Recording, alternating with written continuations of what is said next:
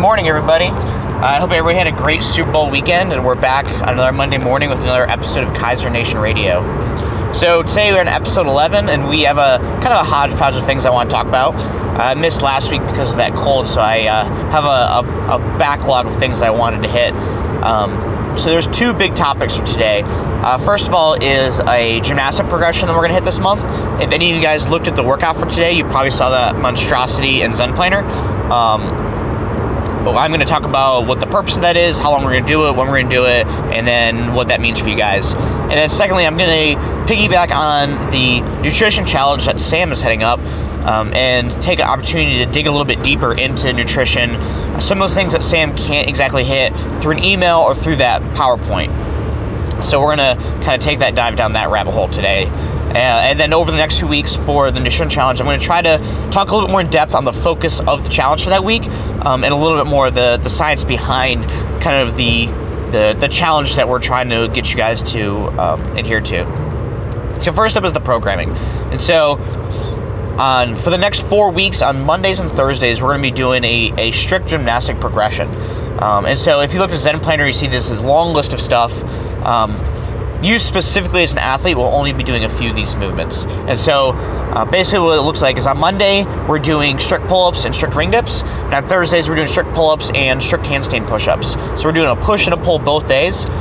And for each movement, you guys are broken up into four buckets. And so we say there's level one. Um, if you um, are still trying to get that first strict pull-up, strict ring dip, strict handstand push-up, you're going to be in that first bucket. Then we have level two. If we have one to three strict reps of the movement, uh, level three if we have four to eight reps, and then level four if we have nine or more reps. Um, I I didn't want to break it down any more than that. I think there's uh, every class will have people of every category, um, and there's a lot of people in that first bucket trying to get that first pull up. And that's really where our goal is at, is getting everybody to start getting those higher level movements so they can start doing the more fun gymnastics and have the strength to do the the um, higher skill kipping stuff like the, the chest to bars and the toe to bar and the things that are going to pop up in the open for sure. So we're hoping that we can get a few firsts. Um, Chandi's first pull up was just in time. If you didn't see the video, Sam posted the video I think this morning. So congratulate Chandi on her first strict pull up. That's a huge deal. Um, it's one of my um, goals as a coach and as an affiliate owner. Um, that's something that's obtainable for everybody and something that I I really want everybody to be able to do after um, after a certain period of time in CrossFit. So the logistics of this progression. So we have four different four different buckets, and what it's going to look like is uh, this first week it's going to take a lot of explaining, and we're going to spend a lot of class time talking about exactly what each movement is. But basically, um, each movement is broken into two pieces. So today, for example, we have strict pull-ups and strict ring dips. We are for all four levels. We're starting with a high intensity piece or a, a high difficulty piece. We're going to do very low reps of a super high um, difficulty skill for you. So for those of you trying to get your first pull up, what that's going to look like is that's a, a max effort chin over the bar hold with a pronated grip. And so that means you're going to be in a chin up grip, holding yourself over that bar as long as you can for four four bouts.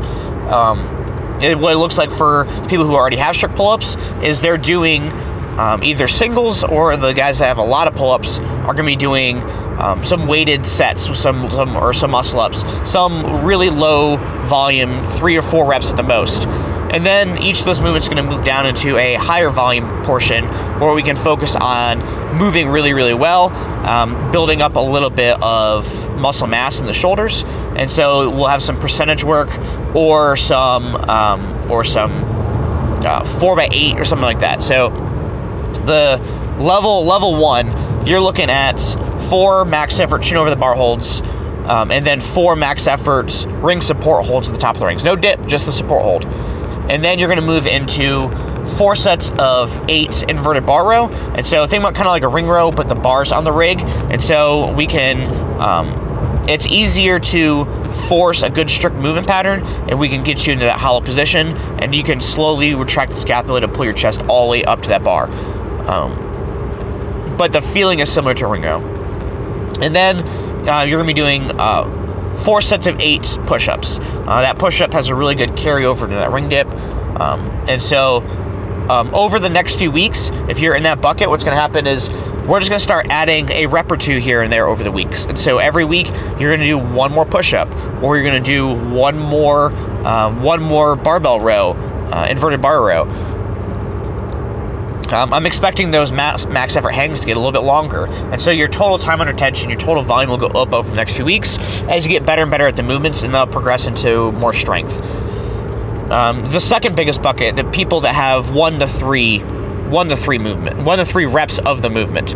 Um, between these two buckets, it's probably probably 90% of the gym falls in these two categories, with the exception of some of the people that have been doing this for, you know, five, six years and has spent dedicated time doing similar things to this in the past. Um, our regular programming, it's difficult to progress up to that point where we're getting, you know, 10 plus strict pull ups unless you dedicated time to it outside of class. So, what you guys are looking at is we um, are doing five singles of a strict pull up and five singles of a strict ring dip. So this is just to get um, reps in. We don't do strict movements very often, so it's just to build confidence um, moving with perfection and hitting that high skill movement. Uh, if you only have one or two of the movement, it's really hard to do that one rep. And then we're, again, we're going to move into some lower intensity stuff, and you are going to hit. Um, you are going to hit percentage works of what your actual uh, the actual max is, uh, except for the one of the threes. You're going to be doing uh, banded ring dips and uh, negatives. Um, and then if we have more than that, we're going to be doing the percentage work. Um, so I'm not going to talk about the level three and level four because those are the athletes that are very comfortable with all these movements, um, and there won't be that many of you, so I'm not going to waste time here talking about it. What I would really rather get into is talking about the nutrition challenge. So Sam has done a lot of work putting all this together. Um, if you guys haven't tracked your uh, logged your points from last week in SurveyMonkey, go ahead and do that so Sam can go ahead and get those points registered in there. And then there's a uh, new set of challenges for this week.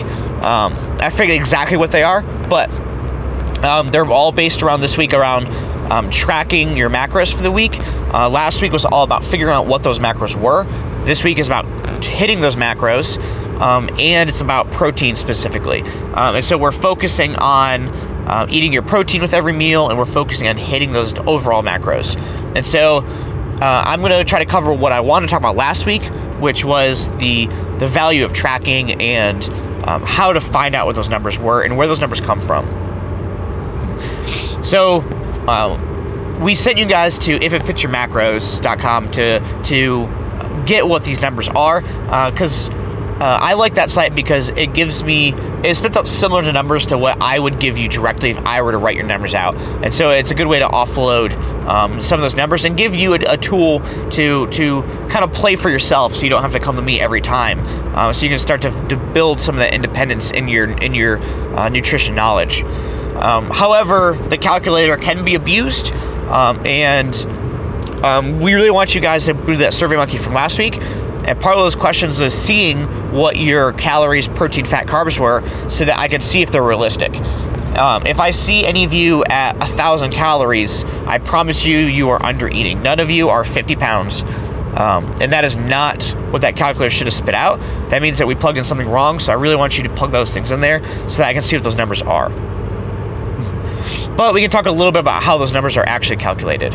And so um, and why why we actually want to track them. And so, um, the typically the, the, the way it works is um, depending on a few factors. And so when we they ask you for a bunch of information, your your height, your weight, um, the activity level of your occupation, the intensity of your workouts, um, the uh, um, uh, the overall stress of of your life. And then there's actually a new one on there that was uh, kind of a new feature I thought was cool. Was they ask you what your cravings were, um, and then um, my guess is they're shifting the macros that way to build more consistent eaters, which is really cool. That's a new one. I haven't been on there in a little while, and it was really cool to see that pop up. But anyway, so as um, Sam showed you in the slides, the most important thing to either gaining weight or losing weight um, is the total number of calories that you eat. Uh, it's 50% of 50% of the total the, the the total importance, right? Um, and so the first thing that they do is they calculate the total number of calories that you're going to eat um, which is actually a complex function based on all those input parameters. But in reality, what happens is um, they they multiply all those things together to give you some some caloric number. And so, like if for me, for example, um, when I went through and, and you know plugged in all my numbers for just uh, a maintenance, so I'm just trying to uh, maintain the same weight and just focus on um, body recomposition, right? Taking the mass I already have and and changing it, losing some fat, gaining some muscle. Um, by the way, that's uh, I, that's not necessarily the, the best way to go about things. It's difficult to do that, and it takes a lot longer to have that kind of isostatic weight uh, rearrangement. But so I was about at 2,300 calories for a um, sedentary job. I work in a desk, um, and then I really am only working out four days per week for for you know 20 minutes of, of group fitness. So that's part of part of the questions that I ask you is how much weight training did you do, how much group fitness did you do, and what's the intensity of it. So I know that our classes are an hour long, but don't put in that you do an hour of super high intensity exercise. In reality, it averages out to something different. So what I did is I put in uh, I put in 15 minutes of moderate intensity weightlifting, um, and then I put in 15 minutes of of super high intensity exercise. And so really my total working time is only 25 30 minutes in the day. Um, and then if you have uh, more active jobs, the other parts of that calculation will account for that. So if you, you know, if you're a, a teacher and you're on your feet all day walking around, or you're you're um, you're in sales moving around all the time, or if you're cube life like I am. And so once it grabs that total number of calories for you. Then it's going to break it down into the, micronut- the macronutrients. I'm sorry, um, according onto some of the, your some of your um, height to weight ratios and stuff like that. And so, the first place to start is that it's important to eat protein based on the um, based on your body weight. So we typically say a gram per pound of body weight.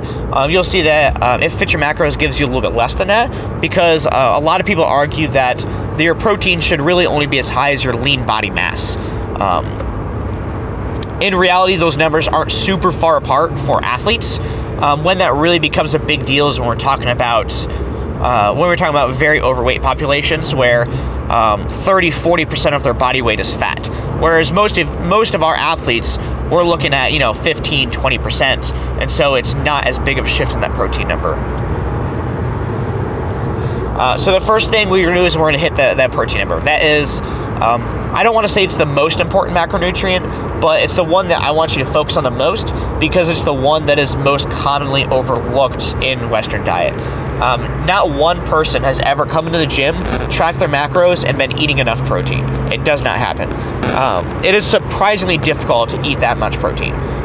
Um, so once we get our protein numbers, then the rest of it is in carbs and fats, whatever's left. And depending on what your goals are, how you're training, those numbers can shift back and forth. And I don't want to talk about how that's calculated today. Instead, I want to dig down into protein and why protein is so important. We say it's the, it's the first the first macronutrient that I pull out of the calorie number, um, and it's especially important for athletes. Um, and so everybody everybody accepts that protein is the basis for muscle tissue, but in reality, it's the basis for everything.